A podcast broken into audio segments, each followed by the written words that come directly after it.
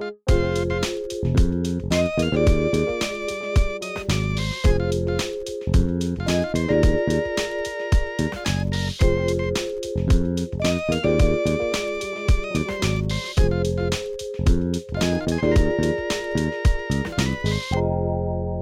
you have a Bible nearby, let's go to the book of Ephesians, chapter 5.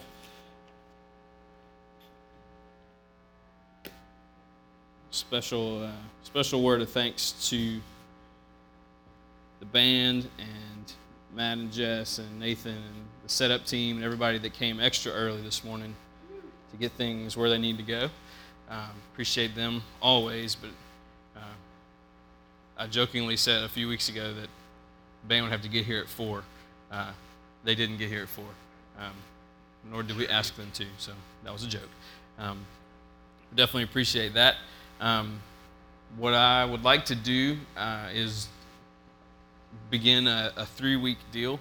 Um, we are we are in a rotation with the, the various elders preaching, uh, but just with scheduling things and just various whatevers, it just kind of has worked out uh, to where you'll be stuck with me for the next three weeks, and then I, I hold on, and then then you get uh, two elders in a row, and then you get me for two more, and then another elder and whatnot. So uh, instead of every other week, it'll just be uh, you know a cornucopia of elders for the next. Uh, it's not Thanksgiving, is it? It's Fourth of July.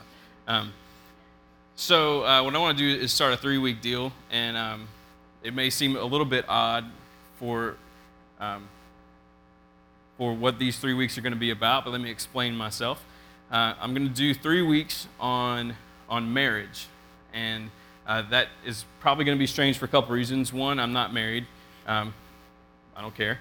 Uh, two, um, there's currently a, uh community group, a summer community group that is called Holy Matrimony that I'm leading. Um, and so it might seem like overkill for people who are in that for round one. It may seem like really overkill for people in round two. Um, and uh, just for all of, of those folks, yes, we're going to cover a lot of the same stuff. And I have good reasons for that. Uh, the main one being I feel like it's what God wants us to do. So argue with that. Um, we'll cover some of the same stuff. Uh, but I don't really have issue with that. One, because I know I've been in enough small groups to know that you only walk away with like a little bit. And so maybe covering it again, maybe you'll pick up some more things. Um, and also, some things teach better than they preach, and some things preach better than they teach. And so, um, while I kind of like to do both at one time, there's some things that w- would be weird for me to say in a small group setting when you're like this far away from me that it'll be easier to say when I'm up here. And so, uh, yeah, keep that in mind. Um, if uh, another reason why it might seem strange is that uh, we don't. It's not really the the the line of teaching that I usually take. You know, singling out marriage and uh, and and I really I, feel like I need to uh, have a little little chat with all my single friends. Um, I don't want you to panic, feel like uh, you know we're shifting directions or anything.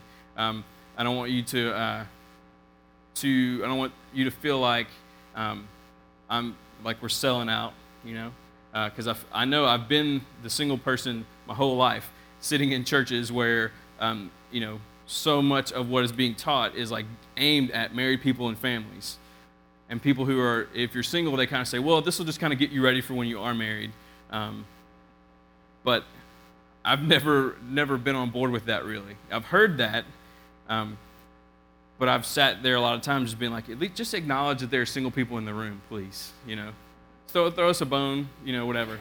Uh, but here's the here's the thing and this is for the married people and the single people and whatever uh, i feel like um, the reason why, for me, um, going hearing you know an eight-week series on marriage, the reason why it frustrated me is because I didn't really connect with the rest of the church as being a family,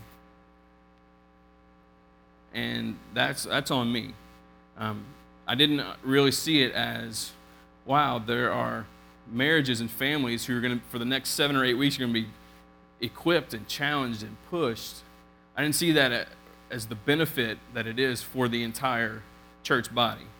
I didn't see as a single person how that would benefit me, um, but it, but it does, and and that was my was my issue, and I, I want to make sure that we are are starting off together because when you're a family, if somebody in the family is going through something, being challenged with something, is trying to grow, trying to whatever, the rest of the family, uh, in a healthy situation, is brought in on it. Um, uh, my, my dad is diabetic, and so when my dad was diagnosed with that, I mean, he sat us down and was like, "This is what diabetes is, and this is this is what it means, and this is this and this, and this is these are things that are going to change, and this is how you know whatever, and um, ways that we can support him in that, and all this kind of stuff." So in a healthy situation, whenever when I'm not equating marriage with you know a bad you know, whatever. Um, I'm not saying it's the same thing. What I am saying is that, that in a family that communicates if if there's something going on, then you communicate and you say, hey, hey, we're we're trying to do this. We're we're trying to grow in this, or hey, we're facing this challenge, or we're facing this whatever, so that the rest of the family can figure out how to pray, how to support, how to encourage, um, all that kind of stuff.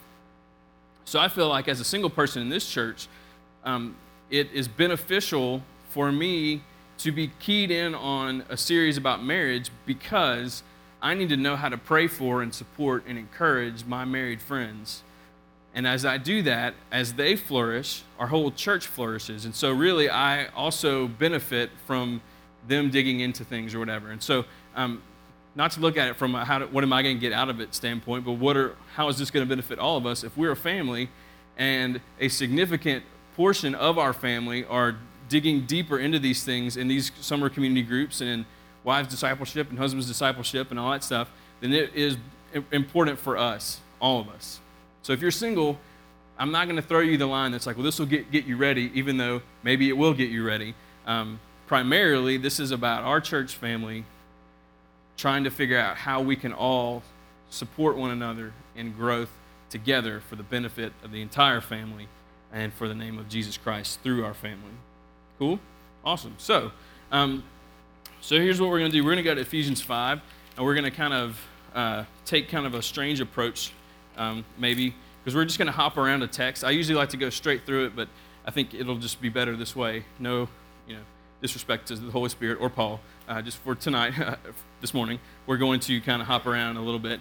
Um, and I think that it's really sad the way that um, marriage and what it's all about has really just become such a, it's just become so skewed.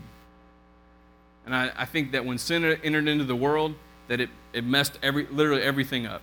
It messed up the earth, it messed up uh, man and woman, it messed up snakes, um, it messed up everything, and it messed up how we, we relate to each other and all that. So then Jesus shows up and he sets everything right.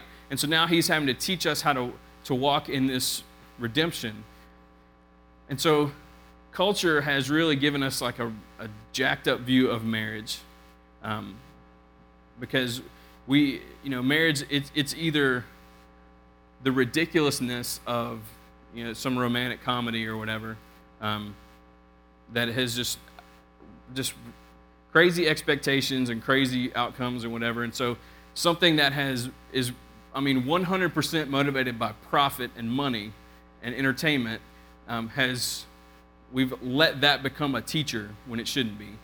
Um, and so you kind of have that extreme, and then you also have you know the other extreme of like like sitcoms where you have like Everybody Loves Raymond, where marriage is like you know Raymond's a goober and Deborah is like the strong, powerful woman who thinks he's an idiot, and he's always messing stuff up, and um, you know whatever, and then uh, he's not really a good father because all he wants to do is play golf all the time, and and once his arm is twisted enough, he spends time with his kids, and he has boundary issues with his parents and his brother, and there's all these like all these just ridiculous things, and and so you know, marriage has become a joke, um, or it's become something where expectations are just through the roof and, and whatever, and both of those are wrong.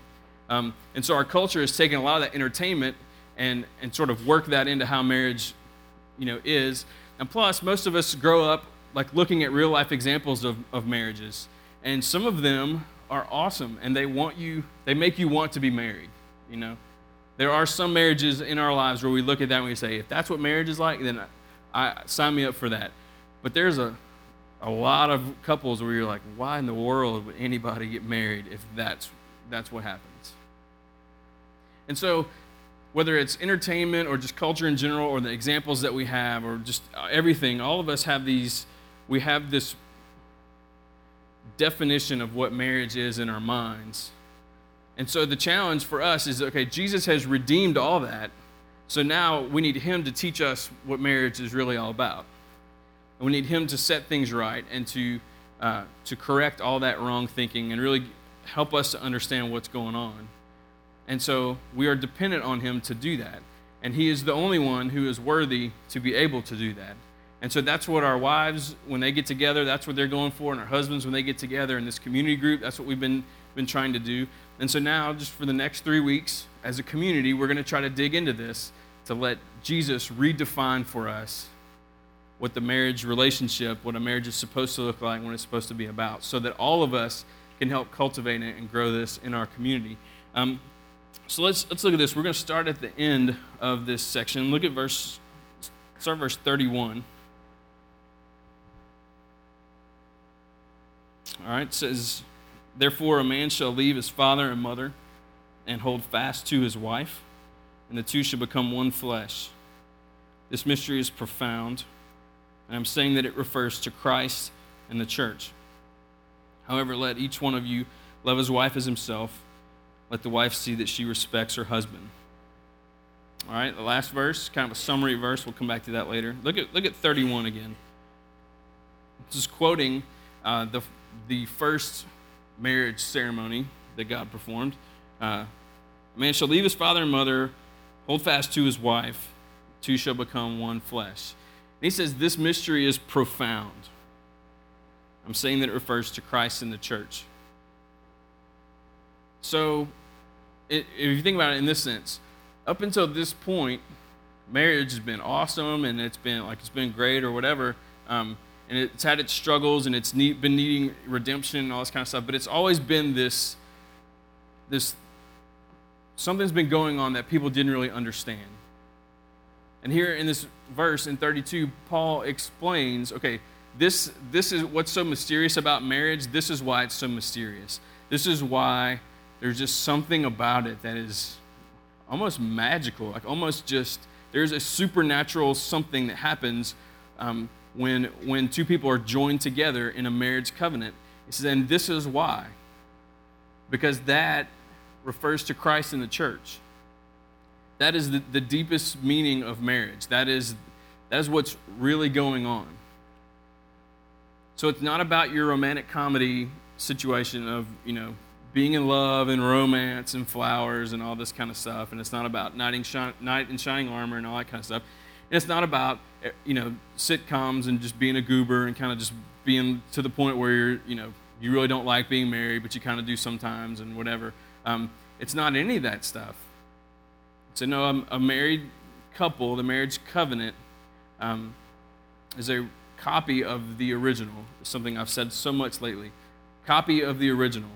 Um, uh, John Piper says, he goes on, he says, it's a copy of the original. says it's a, a metaphor that teaches this greater reality. It says, and it's a, a living parable that communicates uh, a greater truth. That when you see a husband and a wife together, like whether it's at a wedding ceremony or you just see them, you know, anywhere, that what's when they are standing side by side, they are, they are a copy of something bigger than them. Eugene Peterson says that all earthly things are shadows of heavenly realities. And that, that stuck with me so much. And I look around and I see things. And when we were in Mexico, you know, I was, you know, the language barrier gets frustrating at times or whatever. And I was just like thinking, like, wow, like, because of the fall, we speak different languages. And we live in countries with borders. And we, you know, there's all, just all the things on earth that are reflecting some sort of reality in the heavens. And so because of sin, we have different languages and, and countries and wars and all this kind of stuff, whatever. And we have hurricanes and earthquakes and all this stuff. And marriage is, is similar in that it is something on earth that we experience that teaches us something greater, but the, it's just with a hurricane, it teaches us something bad. With marriage, it teaches us something beautiful. So, a copy of the original. Um, so that concept um, comes up a lot in the marriage community group, and it comes up a lot. It's going to come up a lot in the, these next couple weeks. So, anytime you want to know, if you're married and you're here, anytime you want to know what your marriage needs to look like or how you need to handle a situation in your role as husband and as wife and together, then you, and just trust me, you look first at the original and see how that plays out in the relationship between Jesus and us. And then you copy that original relationship. Now you're probably thinking, oh, yeah, single guy giving us advice. No, no, no. Trust me. If you're in the marriage community group, we're going to, we'll, we'll do enough examples where you'll be like, we get it. Okay, fine. Leave us alone. Um, so, verse 31 A man shall leave his father and mother, hold fast to his wife, the two become one flesh. Um, little side note here. Um, that this is this is a progression of events. Um, you you leave your parents, you are joined together, which in the original language is it's the same idea. It's like you're it's like when something is glued together, when it's cemented together. Like you literally hold hold onto each other, and then then there's unity that comes. So one plus one equals one kind of deal, and it literally means like you start something new, like a new family is birthed. So if uh, if you have in-law issues, this is your this is this is home base for how to deal with this. Because in-law issues come when either the couple doesn't understand this verse or the in-laws don't understand this verse. That you leave your parents, you're cemented and glued together, and you literally become a new family. You become kin. Flesh of my flesh, bone of my bones. And so, um, when, you know, at, you, I hear this at rehearsal dinners from time to time, you know, and you have the, both sides of the family, and everybody's like, we're one big happy family. You know, false. You're not one big happy family. You're three, hopefully happy families, very much separate in the eyes of God. So, and now, I might be stretching things a little bit here, but think about the copy of the original that happens just in that progression. That, that Jesus left, left the Father, left heaven, and became cemented together with his church by redeeming us. And now we have become united with him as one. So this is crucial for us to understand the, the unity between Jesus and between us. Um, look at look back at, at 22.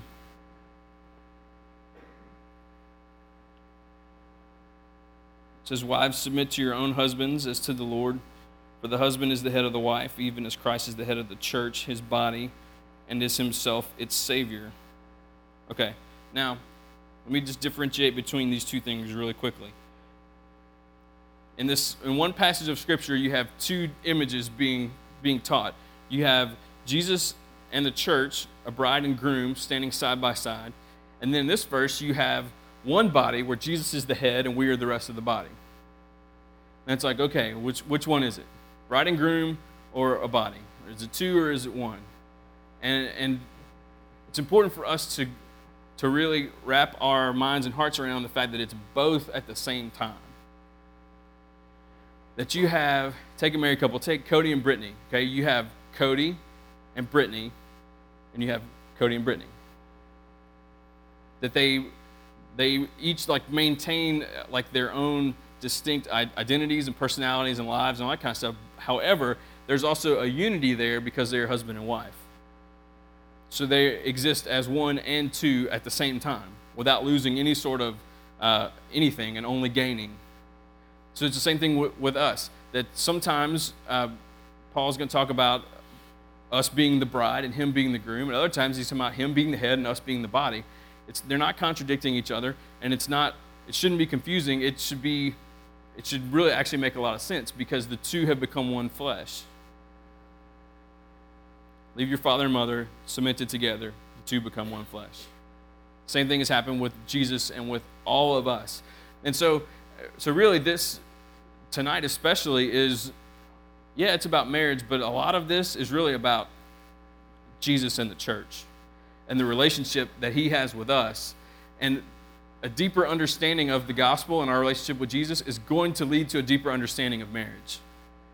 But if you really want to understand marriage, you really dig into the gospel and you'll understand.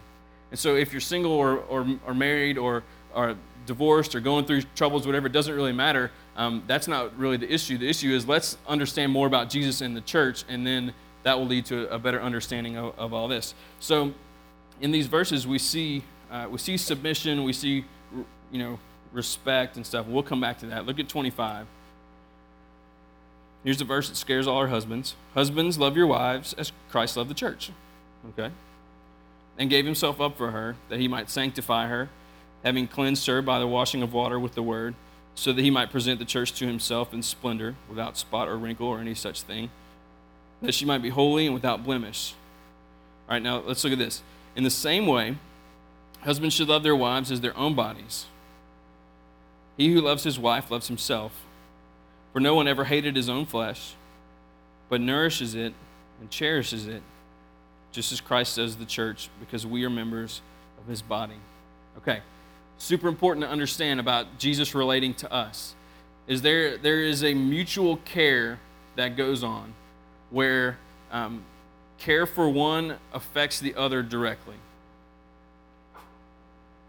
So, in Okay, so Jesus, living here on the earth, we see him. Uh, the disciples would be like, hey, where's Jesus? Oh, he's off praying. We see him constantly quoting the scriptures. We see him uh, abiding. We see him dependent on the Spirit. We see, we see him taking care of himself. And because he took care of himself and stayed where he needed to be in his relationship with the Father, the church benefited from that because he was able to go down the cross, the perfect sinless sacrifice for us to be joined to him. To this day, Jesus continues care for the church. So he takes care of himself or he takes care of us, but one affects the other. It's, it's, it's kind of like, a, like when a baby is in mama's stomach and everything that mama eats, the baby also eats. So if it's good stuff, good for the baby. If it's bad stuff, bad for the baby. It's kind of the same thing where, where when you have a husband and a wife, um, what happens to one directly affects the other. And married people, you're kidding yourselves if you think that it doesn't.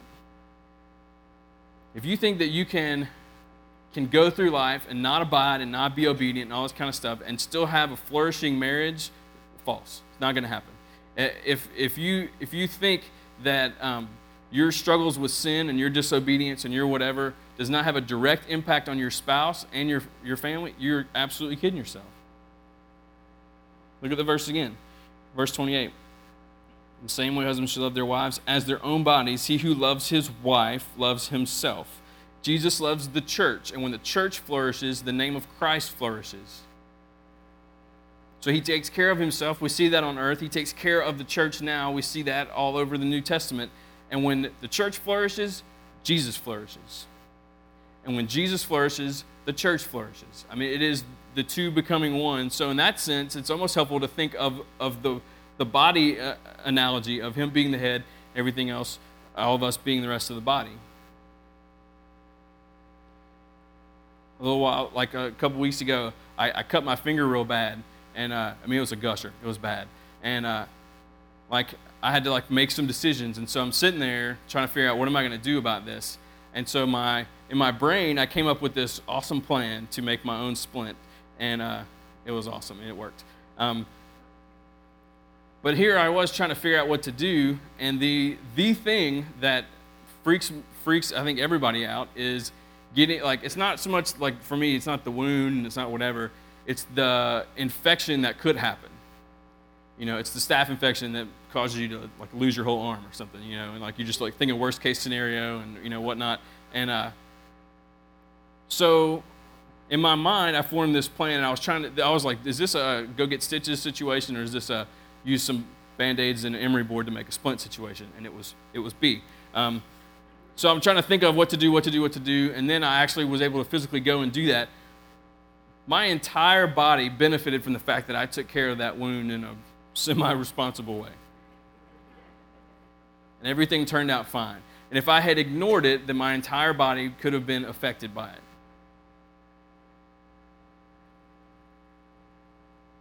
One thing affects everything. So there, there's a mutual care that exists between Jesus and the church.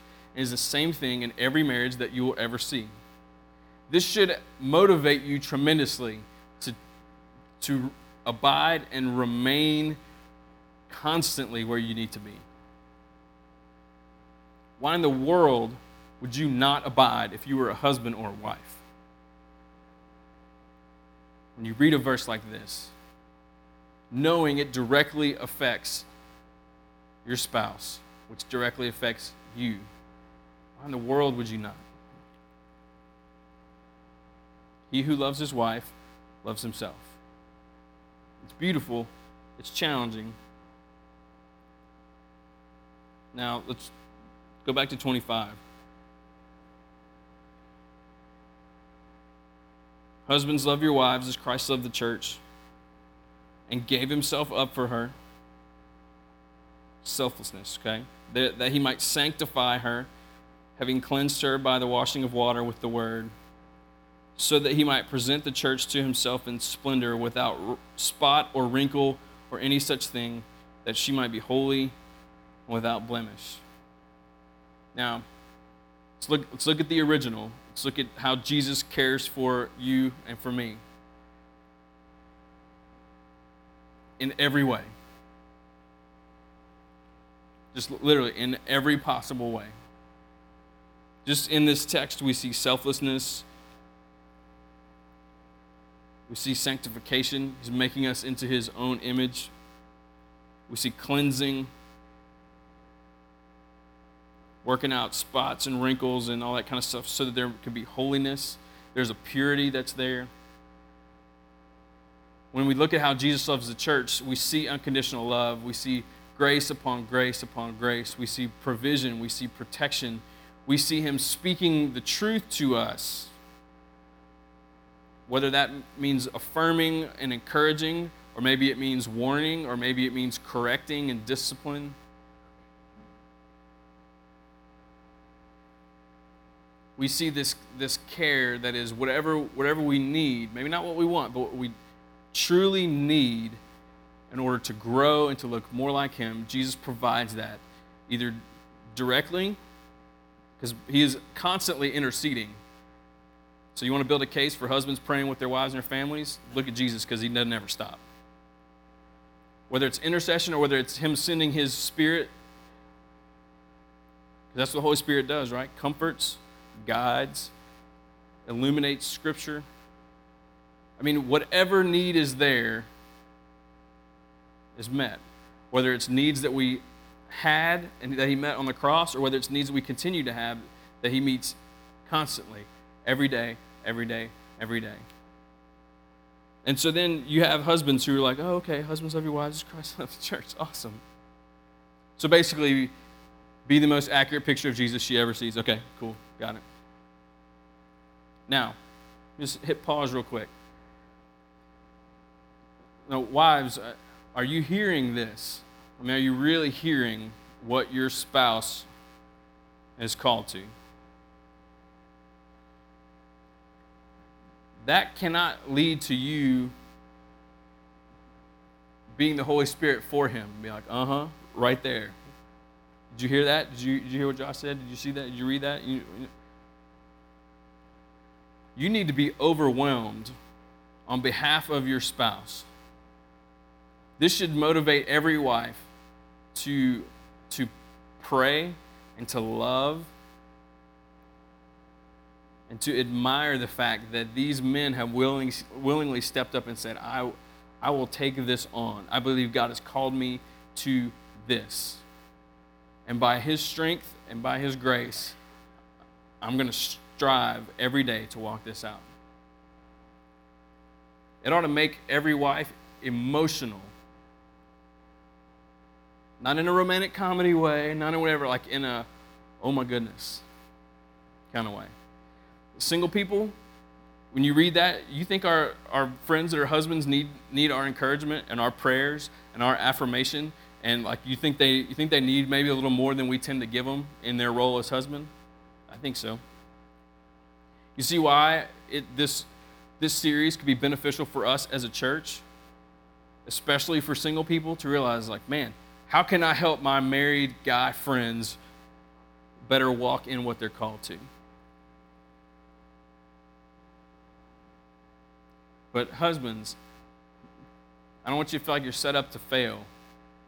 Because remember, you have everything you need for life and godliness through your knowledge of Him who's called you by His own glory and goodness. You, you are equipped and ready for this. Yes, it is huge. Instead of it intimidating the heck out of you and you withdraw, let it push you deeper into an abiding life. React positively, not to be too Joel Osteen or whatever, but like you can go negative or you can go positive. This should motivate you forward and, and deepen love. But for all of us, this should make us look at Jesus and just be like, whoa. And I don't mean like one of my goals is as a pastor is is to continue to try to help people not romanticize the gospel. Because sometimes females tend to be like, this is the ultimate love story. Like, this is Twilight esque, and it's like what it stirs in me. And that is ridiculous. I hate that so much. Like, I want to, if I write, ever write a book, which I probably won't do, I want to write a book called Jesus is Not Your Boyfriend.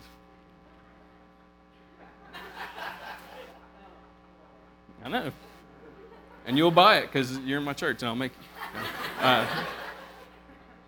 but also, there are guys, I think, who are resistant because because loving Jesus is maybe a little too touchy feely for like macho man, you know, whatever.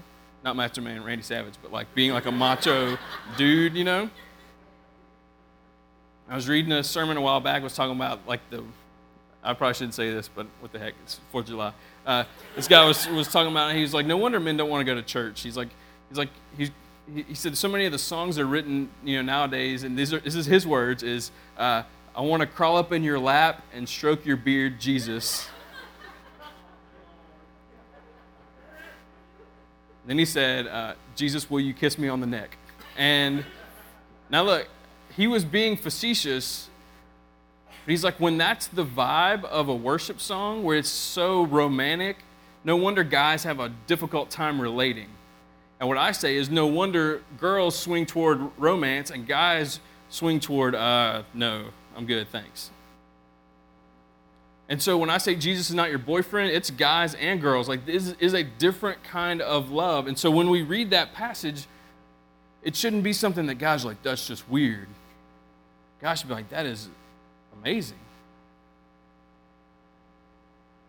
That someone who deserves the wrath of God, that has rejected him and mocked him, and even to this day, even though I'm redeemed and all this kind of, I still resist it and I still want to live a self centered life and all this kind of stuff, to know that that unconditional love and grace is still coming your way.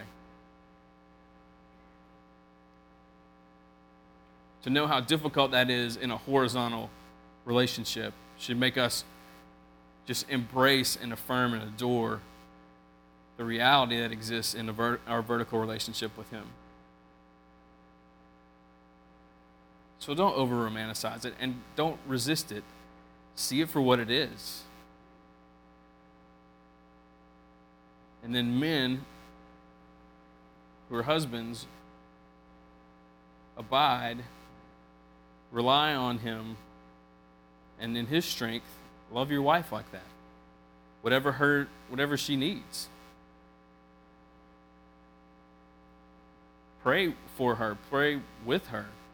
Speak truth. Let there be grace upon grace and unconditional love and provision and protection and be a man. Then when you look at verse 22, it says, Wives, Submit to your own husbands as to the Lord. For the husband is the head of the wife, even as Christ is the head of the church, his body, and is himself its Savior. As the church submits to Christ, so also wives should submit in everything to their husbands. See, the role of the wife is like the role that the church plays. And so here's Jesus has met met the, our needs on the cross and continues to meet our needs in everyday life. And so what do we do? We we adore him. We come in and we sing to him about him. We just affirm the heck out of him. Not that he needs it, but he loves it.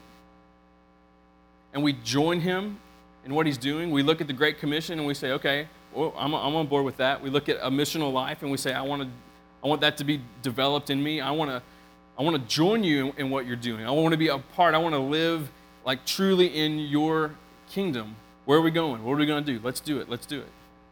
And that's the role of, of the wife. Submission is not, it's not mindless. It means you lose, lose your identity or whatever. But you look at your husband and say, where, where are we going? We reciprocate everything to the Lord that He gives to us. So wives reciprocate everything to their husbands, and they join them and say, "How can I help? What can I do? What can what are we going to do to make to make this copy of the original look exactly like the original? What are we going to do? What can I contribute? How can I help? How can I pray? You're doing great. I know it's hard, but you're doing great." So Jesus affirms the church and gives everything we need, and we send it right back. And it's the same thing between a husband and a wife. It is so incredibly mutual that really the issues of headship and submission and all that kind of stuff really there's they just blend right in when the couple is striving to look like the original. Now all, all of this, we'll get into more stuff later, all this conveys something huge to us that God has been conveying for a long, long, long time. Is that God is relational with us. I mean, that is, He's a relational God. That He looks at us collectively and He says, This is my, this is my beautiful bride that I'm trying to make more and more and more beautiful and make more and more and more to look like my image so that when we are joined together in this wedding ceremony, there isn't a spot or a wrinkle or a blemish or any such thing, that there would just be this union of holiness that is there. Now, this is going to seem really random, but stick with me for a second. Go to Second Chronicles chapter 7. Let me close with this. I'm going to do it as fast as I can. There are there are probably sermons all over the country being preached on this text today because it is the 4th of July. And you've probably heard your share of them. And some of them have probably been spot on, and some of them have been so far off that I think it makes Jesus angry. Um, and I want, I want us to, to connect something. Because a lot of these sermons are going to be either worshiping America, you know, in a weird way, or they're going to be about what America needs and how America needs revival and all this kind of stuff, whatever. So in Second Chronicles 7, Solomon has just built the, the temple. And we're talking like 40,000 animals were sacrificed for this thing. And it's like 150,000 people went in, you know, were together to build it. And it was, it was huge and it was full of, I mean, it was insanely just ornate and just a really, really, really big deal. And so the presence of God filled the place up, and every, you know, the, the priests were literally overwhelmed. They couldn't do anything and whatnot.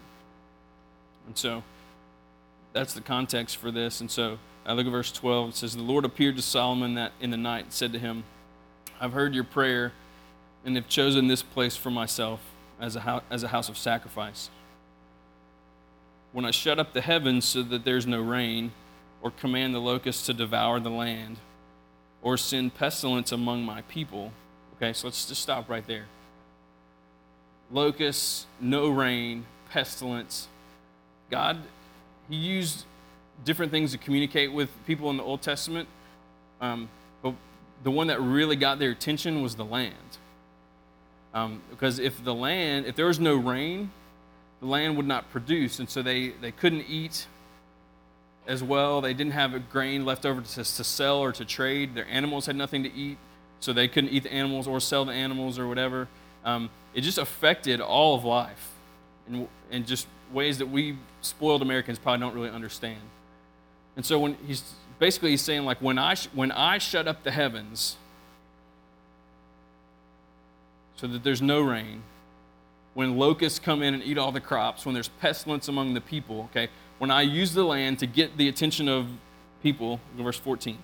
If my people who are called by my name humble themselves and pray and seek my face and turn from their wicked ways, then I will hear from heaven and will forgive their sin and heal their land. Literally, the, the land that they live on. This is not talking about America. It's not. It's talking about the covenant people of God. This is a promise made to the, the covenant people of Israel, and we've been grafted into that. But it's about literal dirt. I'll heal the dirt. When there is humility instead of pride, when you are praying and you're dependent on me, when you're seeking my face and my character and, and myself, when you're turning from wickedness, which when you're walking in holiness, I will heal the land. Okay? In other words, everything I said that I was withholding, withholding water or sending locusts, whatever, I'll remove all that stuff or I'll send rain and I'll repair the land because your sins will be forgiven. So here's God communicating with his people. Look what he says next. My eyes will be open and my ears attentive to the prayer that's made in this place. For now I have chosen and consecrated this house that my name may be there forever. My eyes and my heart will be there for all time.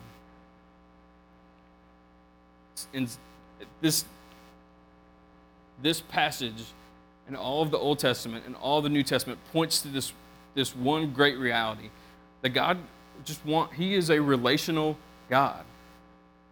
It is about a relationship with him.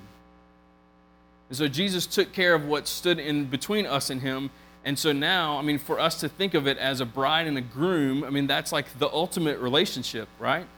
So our relationship with God, I mean, what he's basically saying is, I, I'm going to communicate with you and take care of you and purify you. And even if that means to withhold rain and send all this stuff to forget sin forgiven and to restore the land, my eyes and my ears are always going to be here. My heart is going to be here forever because that's, that's the God that we serve.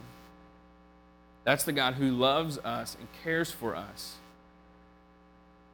And He has put husbands and wives together on this earth in order for us to, to either experience that within the covenant or for us to look at them and experience that.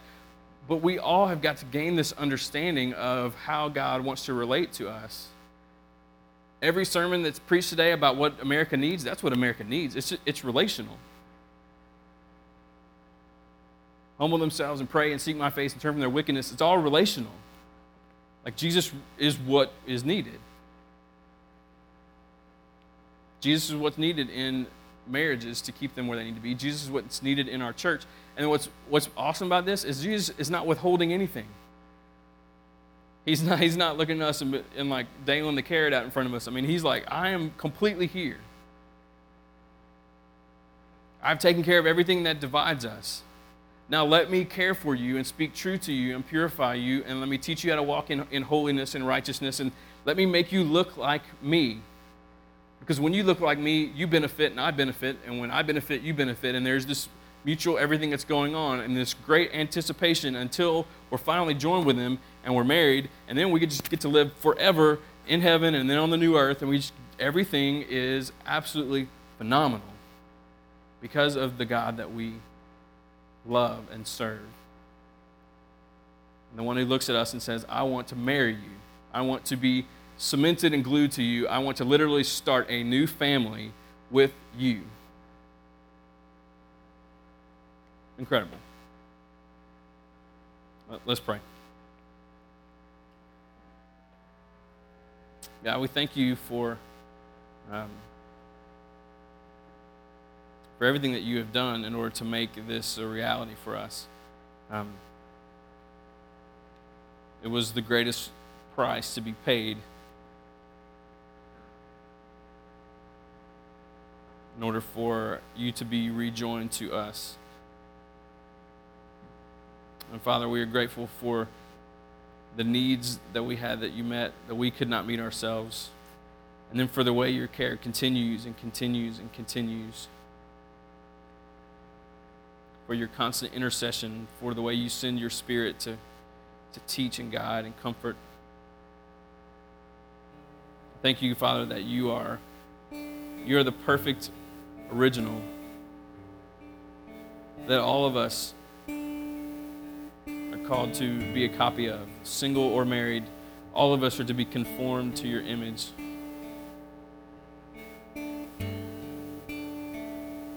We need you to make that happen. It's not something that we earn, but it's definitely something we put effort into. Pray, God, that you would just infuse our, our efforts, that you would em- empower us. The married couples here today would be encouraged and challenged and pushed forward. But God, that all of us would realize that you desire a real tangible relationship with us, that that's the reason we were created. And through that relationship, to ultimately bring glory to you so that everybody knows exactly who you are.